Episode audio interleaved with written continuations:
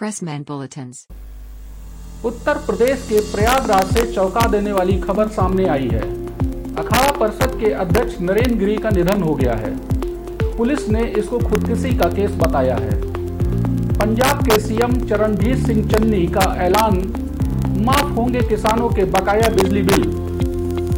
पंजाब में कैप्टन अमरिंदर सिंह के इस्तीफे के बाद चरणजीत सिंह चन्नी ने पंजाब के सीएम पद की शपथ ले ली है। सीएम पद की शपथ लेने के बाद ऐलान किया और कहा कि हमारी सरकार में किसानों के बढ़े बिजली के बिल माफ़ किए जाएँगे।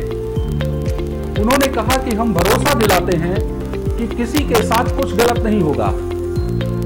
जम्मू कश्मीर के उरी सेक्टर में नियंत्रण रेखा के पास भारी हथियारों से लैस आतंकवादियों के एक समूह द्वारा घुसपैठ। इस कोशिश के बाद इंटरनेट और मोबाइल सेवा को निलंबित कर दिया गया है। पॉर्न फ़िल्म केस में एक्ट्रेस शिल्पा शेट्टी के पति राज कुंद्रा को जमानत दे दी गई है। 19 जून को इसी वर्ष उनकी गिरफ्तारी की गई थी। जेल में बंद आज़म खान, मुख्तार अंसारी, अतीक अहमद पर केंद्रीय एजेंसियों ने शिकंजा कस लिया है। इन्फोर्समेंट डायरेक्टरेट पूछताछ करेगी।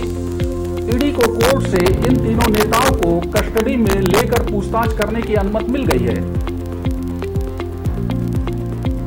आपने विस्तार से समाचार सुने। न्यूज़ अपडेट के लिए लगातार प्रेसमेंट टाइम्स देखते रहें। धन्यवाद।